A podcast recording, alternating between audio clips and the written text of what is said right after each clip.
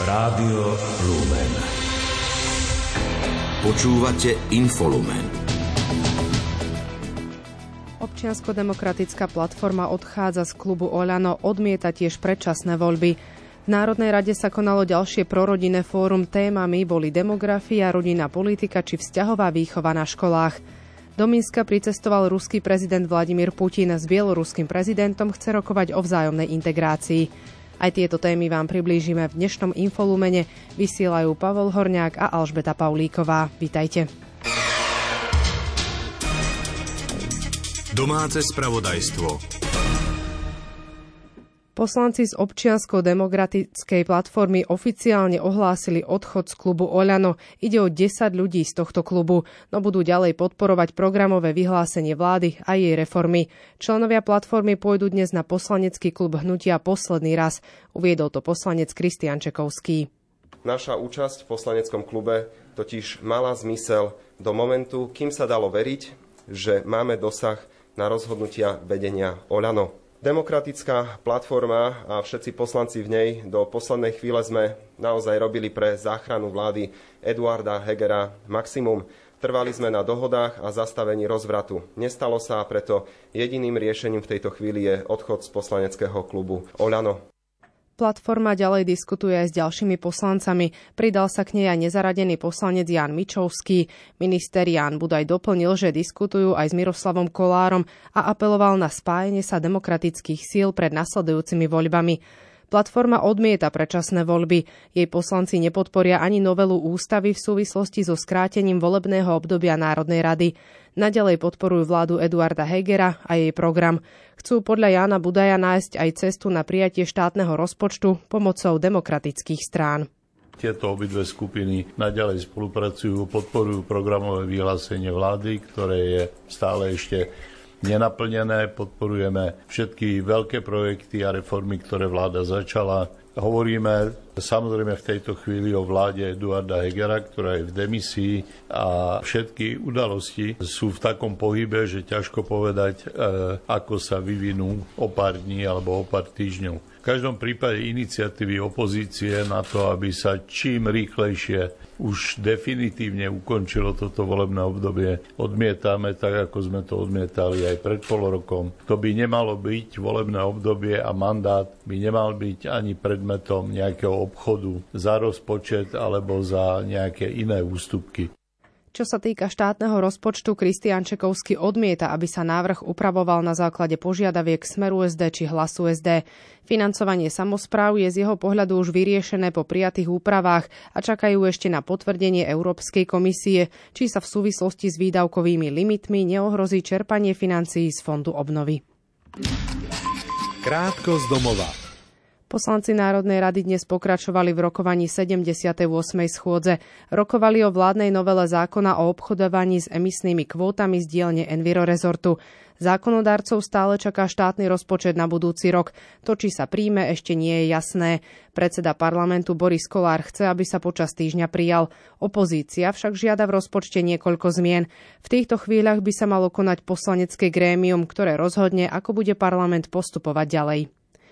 Slovensko dnes dostalo od Nemecka prvý z 15 tankov Leopard 2 a 4 za dodávky zbraní Ukrajine. Minister obrany Jaroslav Naď už skôr uviedol, že nemecké tanky budú rozmiestnené vo východných regiónoch. V budúcom roku by Slovensko malo dostávať 1 až 2 kusy mesačne. Národná kriminálna agentúra zadržala v Bratislave dve osoby. Ide o jedného aktívneho a jedného bývalého príslušníka polície. Informovala o tom hovorkyňa prezídia policajného zboru Karolina Barinková. Vyšetrovateľ v tomto prípade obvinil celkom 3 osoby, konkrétne z vydieračského únosu, pričom dve z nich aj zo zločinu založenia, zosnovania a podporovania zločineckej skupiny. Na Najvyššom správnom súde dnes popoludní otvorili ústne disciplinárne pojednávanie vedené proti sudcovi špecializovaného trestného súdu Michalovi Vité. V prípade dokázania disciplinárneho previnenia mu hrozí preradenie na okresný súd. Bývalý príslušník kriminálneho úradu finančnej správy Štefan P. zostáva stíhaný na slobode. Rozhodol o tom najvyšší súd, keď zamietol sťažnosť prokurátora proti predošlému rozhodnutiu špecializovaného trestného súdu. Štefan P. čelí obvineniam zo zneužívania právomoci verejného činiteľa a korupcie. Prostredníctvom 169 PCR testov odhalili včera na Slovensku 29 prípadov nákazy koronavírusom. Pribudli 2 obete. V nemocniciach je s ochorením COVID-19 483 pacientov. Ministerstvo školstva dnes zverejnilo výsledky historicky prvého periodického hodnotenia kvality vedy a výskumu na slovenských vysokých školách a na Slovenskej akadémii vied. Išlo o podrobné obsahové hodnotenie tvorivých výstupov, napríklad publikácií či umeleckej tvorby. Tá bola hodnotená expertmi z celého sveta, konkrétne komisiou, ktorá bola zložená zo 165 expertov, hodnotiteľov z 19 krajín sveta. Minister školstva v demisii Jan Horecký hovorí, že išlo najmä o hodnotenie kvality. Toto periodické hodnotenie sme vykonávali na Slovensku prvýkrát. Je veľmi dôležité pre nás všetkých vnímať, že toto hodnotenie bolo zamerané na kvalitatívne výstupy. Vieme, že vysoké školy, ktoré posudzujeme rôznym spôsobom, dokážu kvantifikovanými parametrami prezentovať svoju vedu, výskum, svoju prácu. Ale je na čase sa pozrieť aj na kvalitu týchto výstupov vedy a výskumu. Do výzvy sa podľa Horeckého zapojilo 308 žiadateľov. Komisie vyhodnotili celkovo 7700 vedeckých prác. V máji tohto roku 2022 boli podané výzvy na toto periodické hodnotenie vďaka plánu obnovy a odolnosti, na ktoré reagovali verejné vysoké školy a pracoviská Slovenskej akadémie vied v počte 308 podaných žiadostí.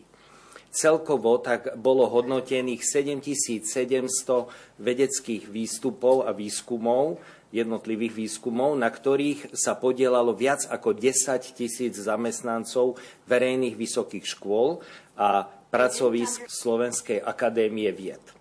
Zverejnené výsledky profilov kvality budú podľa ministra zohľadnené v rozpise dotácie na verejných vysokých školách od roku 2024. Šéf rezortu zároveň priznal, že financovanie vedy a výskumu je na Slovensku dlhodobo podfinancované. Celé 10 ročia dozadu, aj v posledných rokoch, bola naša veda výskum naozaj podfinancovaná. Dávame na vedu a výskum polovicu prostriedkov finančných, ako napríklad susednej Českej republike. Dávame na vedu výskum len tretinu prostriedkov, ktoré dávajú v susednej Rakúskej republike. Napriek tomu naše vedecké pracoviská na vysokých školách verejných a Slovenskej akadémii vied dokážu vyprodukovať excelentné výsledky, ktoré majú svoj význam a presah cez celú Európu alebo i svet. Je to veľmi dôležité, že to nehovoríme sami o sebe, ale že to hovoria špičkoví hodnotitelia z 19 krajín sveta a 66 špičkových svetových univerzít. Výsledky hodnotenia môžu tiež pomôcť napríklad aj budúcim študentom či zamestnancom pri kvalifikovanom výbere vysokej školy či výskumného pracoviska.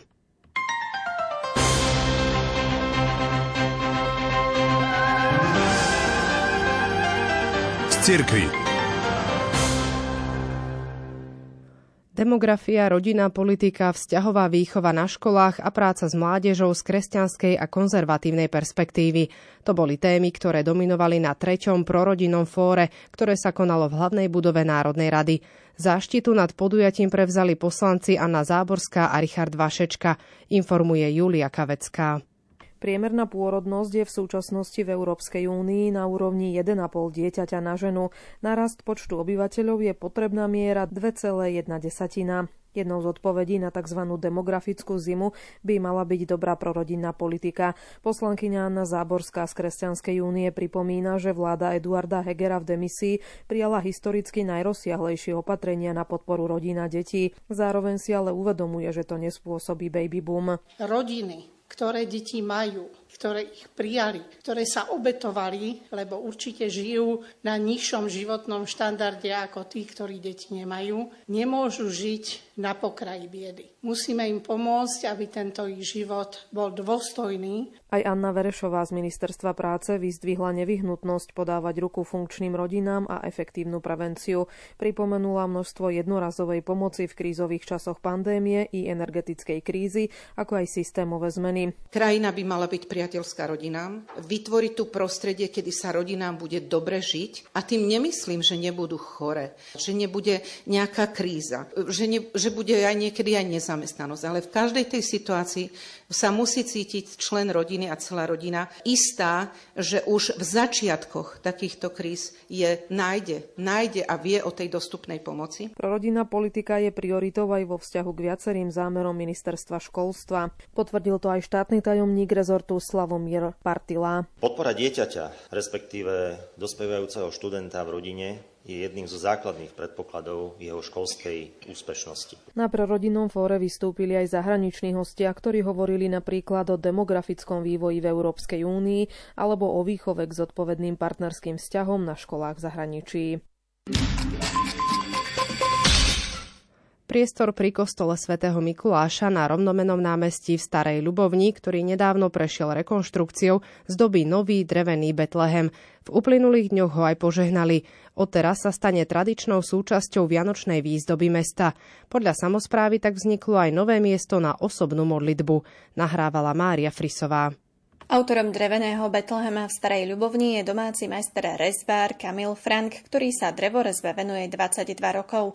Pracoval na ňom 4 mesiace. Nemal som nejaký nákres, to išlo tak, vychádzalo to proste zo mňa a mi samo drevo ukazovalo, čo môžem vyrezať. S myšlienkou dreveného Betlehema prišlo mesto v spolupráci s oblastnou organizáciou cestovného ruchu, hovorí primátor Starej Ľubovne Ľuboš Tomko. Kostol svätého Mikuláša prešiel komplexnou obnovou. A čo chýba v centre mesta pri vianočnom stromčeku, tak je naozaj Betlehem. Takže naozaj má to byť miestom, kde sa teda potešia aj návštevníci, aj obyvateľia, ale aj možno miestom, kde sa k Jezuliatku môžeme pomodliť.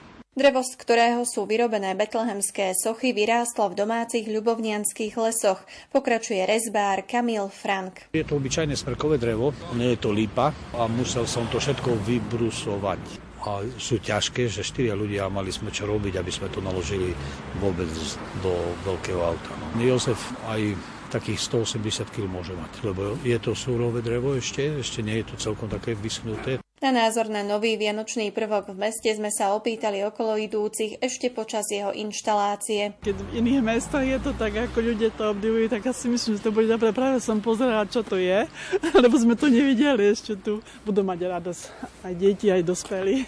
To ešte tu nebolo, no ale to bude také výrazné trošku. Veľmi sa nám to bude páčiť. Tešíme sa.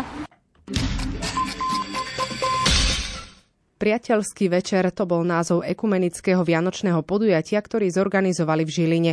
Zúčastnili sa na ňom členovia viacerých pomáhajúcich organizácií a ľudia milosrdného srdca, ktorých spája pomoc a služba druhým.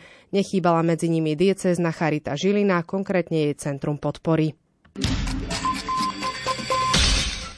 Cez víkend odcestoval pápežský almužník kardinál Konrad Krajewski na Ukrajinu, kde v mene svätého otca Františka prináša útechu vo viere a plody solidarity, ktoré sa v posledných týždňoch vyzbierali, ako napríklad generátory elektriny a termálne oblečenie. Informovala o tom dikastérium pre charitatívnu službu. Dobročinnosť sa uskutočnila vďaka výťažku zo zbierok, ku ktorým sa okrem štedrých darcov pridali aj talianske odevné fabriky. Kardinál privezie pomoc do Lvova a odtiaľ bude malými dopravnými prostriedkami pred Vianocami distribuovaný do zberných centier v oblastiach, kde je utrpenie a zima najväčšie. Svätý otec prijal v aule Pavla VI. Detský dispenzár svätej Marty, ktorý sa dlhé roky venuje pomoci deťom z chudobných rodín. Nejde len o zdravotnú, duchovnú a sociálnu službu, ale aj zabezpečenie stravy pre stovky detí. Vedúca projektu povedala pápežovi, že stretnutie s krehkými ich robí ľudskými a umožňuje im zakúsiť, koľko nespravodlivosti, necitlivosti a utrpenia je zasiaté na zemi. Pápež František vyzval deti, aby tiež nezabúdali ani na deti na Ukrajine. Pozval ich k modlitbe za tých, ktorí trpia a nemôžu sláviť Vianoce v pokoji a radosti. Správy zo sveta.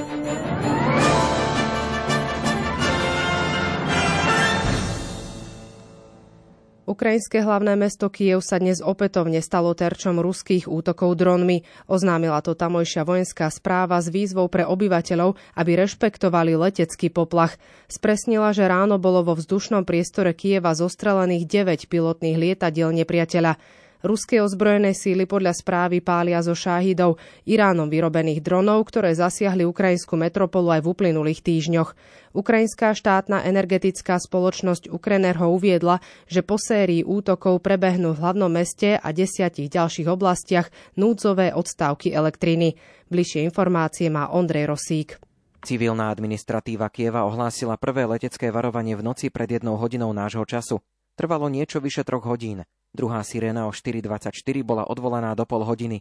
Starosta Kyjeva Vitalij Kličko potvrdil, že v hlavnom meste došlo k explóziám. Spoločnosť Ukrenergo spresnila, že bezpilotné lietadlá nepriateľa zasiahli v noci energetické zariadenia v krajine.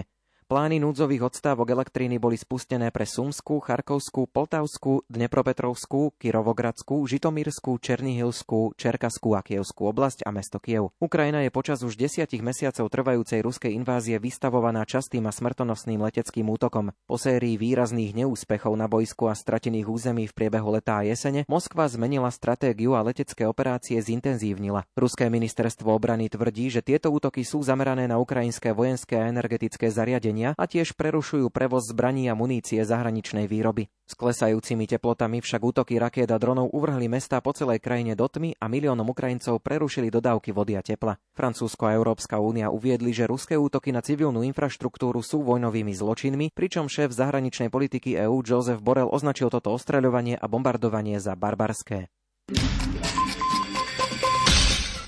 Krajiny sveta dosiahli prelomovú dohodu o ochrane biodiverzity, ktorá má zabrániť pokračujúcemu vymieraniu druhov a ničeniu ekosystémov.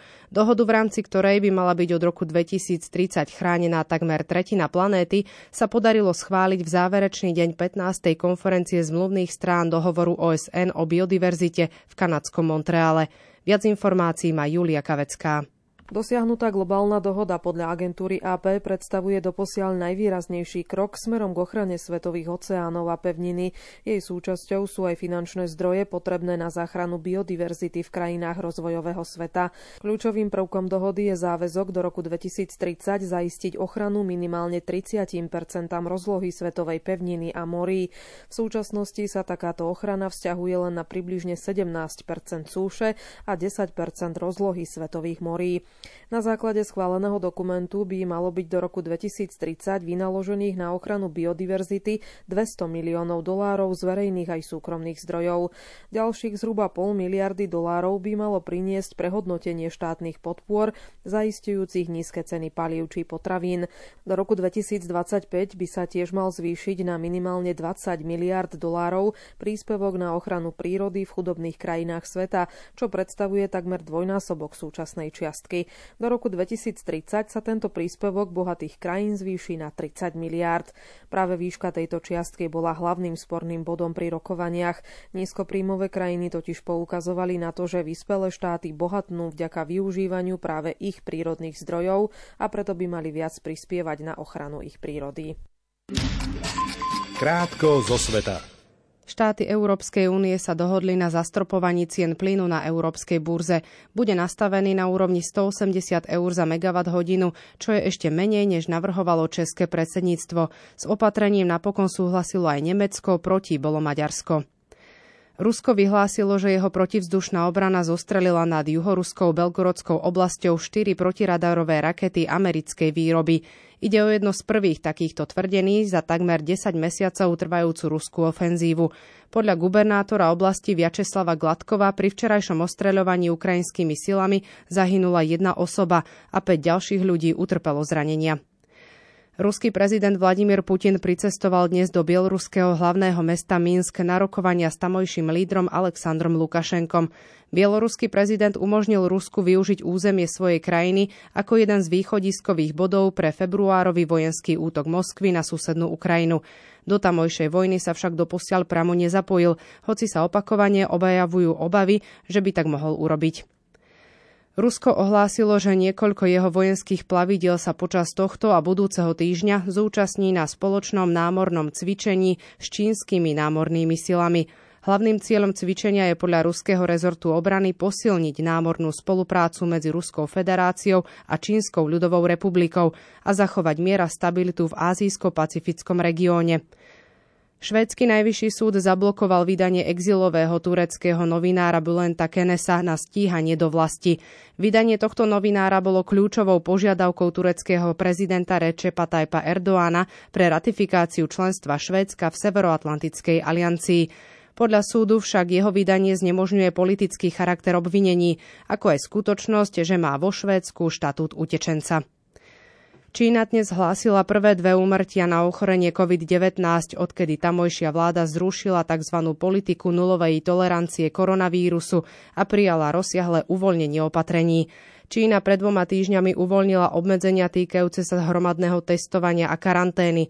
Oficiálne hlásené počty infikovaných následne rýchlo klesli v porovnaní s rekordnými úrovňami z minulého mesiaca. Dnes pokračovalo súdne konanie s českým expremiérom a predsedom hnutia Áno Andrejom Babišom v dotačnej kauze Čapí hnízdo. Obhajoba predložila súdu nové posudky. Vypovedal aj písmoznalec, ktorý uviedol, že podpis na listine o prevode akcií mohol patriť Andrejovi Babišovi staršiemu. Väčšina užívateľov Twitteru sa v internetovom hlasovaní vyslovila za odchod Elona Muska z postu riaditeľa tejto sociálnej siete. Samotný Musk sa výsledkom hlasovania, ktoré sám inicioval, bezprostredne nevyjadril. Pri jeho spustení však prisľúbil, že jeho výsledok bude rešpektovať. Šport Rádia Lumen. Argentínsky futbalisti sa stali tretíkrát v histórii majstrami sveta. Vo včerajšom finále majstrovstiev sveta zvíťazili nad obhajcami titulu Francúzmi 4-2 v 11-kovom rozstrele. V riadnom hradcom čase sa zápas skončil 2-2 a po predĺžení bol stav 3-3. Ústrednou postavou šampiónov bol Lionel Messi. Argentínsky kapitán strelil 2 góly a nezaváhal ani v rozstrele. Okrem zisku chýbajúcej trofeje sa mu podarilo utvoriť nový rekord v počte odohraných zápasov na majstrovstvách sveta. Proti Francúzsku nastúpil na 26. duel na tomto fóre. Po finále oznámil, že bude pokračovať v reprezentačnej kariére aj po zisku titulu majstra sveta. Kapitán víťaznej argentínskej futbalovej reprezentácie Lionel Messi získal aj zlatú loptu pre najlepšieho hráča majstrovstiev sveta v Katare. 35-ročný útočník Paríža Saint-Germain sa stal prvým hráčom v histórii, ktorý toto individuálne ocenenie získal druhýkrát v kariére. Najlepším strelcom futbalových majstrovstiev sveta v Katare sa stal s 8 gólmi Francúz Kylian Mbappé. Ťahún Les Blues si zaistil zlatú kopačku vo finálovom stretnutí s Argentínou, v ktorom zaznamenal hat-trick. Francúzsky futbalista Karim Benzema ohlásil koniec reprezentačnej kariéry. Útočník Realu Madrid a súčasný držiteľ zlatej lopty pre najlepšieho hráča sveta to oznámil na sociálnej sieti. Benzema mal figurovať v kádri francúzskeho tímu na majstrovstvách sveta v Katare, no napokon na turnaji neštartoval pre svalové zranenie. 35-ročný útočník sa teraz sústredí na kariéru v Reále a dúfa, že na najvyššej úrovni odohrá ešte niekoľko sezón.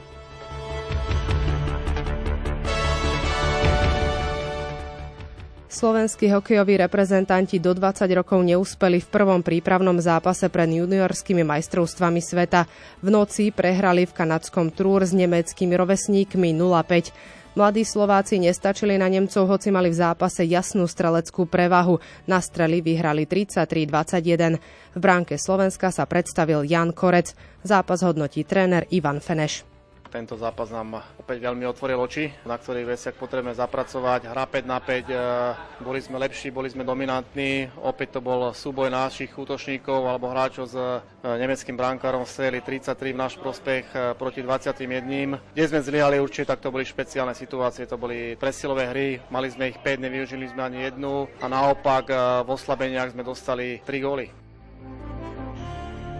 Naši odohrajú pred šampionátom ešte dve prípravné stretnutia, vo štvrtok nastúpia proti Kanade a v generálke na majstrovstvá sveta sa v sobotu stretnú s Rakúskom. Hokejisti Calgary zvíťazili v nočnom zápase zámorskej NHL na ľade San Jose 5-2 a ukončili sériu 5 prehier. Slovenský útočník Adam Ružička nastúpil v tretej formácii Plameňov, na ľade strávil takmer 9 minút a do kanadského bodovania sa nezapísal.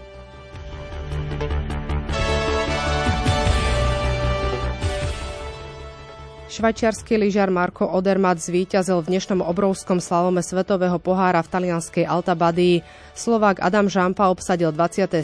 miesto a pripísal si do celkového hodnotenia ďalšie 4 body. Jeho brat András obsadil v prvom kole 45. miesto a nepostúpil. Počasie. Pripájame aj informácie o počasí, viac Peter Jurčovič. V noci zamračené, možno aj nejaká tá mlá sa až vytvorí, alebo ešte by sme mohli pridať aj nejaké slabé mrholenie alebo slabé sneženie. Mrazy ešte stále budú na celom Slovensku aj zajtra ráno. Možno, že v Bratislave už len -1, ale v horských oblastiach ešte to môže ísť až do -15. A ten vietor tiež bude ešte pofúkovať. A potom v útorok cez deň najvyššia teplota zatiaľ asi tak okolo 3 stupňov plus. Tam, kde bude menej oblakov, možno aj trošku viac. A na severe, kde bude studená noc, tak tiež to ešte zostane pod nulou. Zrážky budú, ale slabé. Večerný program bude v pondelok tradične patriť študentskému šapitu. Ondrej Rosik a Simona Gablíková vám prinesú to najlepšie z relácie počas roku 2022. Nenechajte si to ujsť a prežite pohodový zvyšok dňa. Za pozornosť ďakujú Julia Kavecká, Pavol Horniak a Alžbeta Paulíková. Do počutia.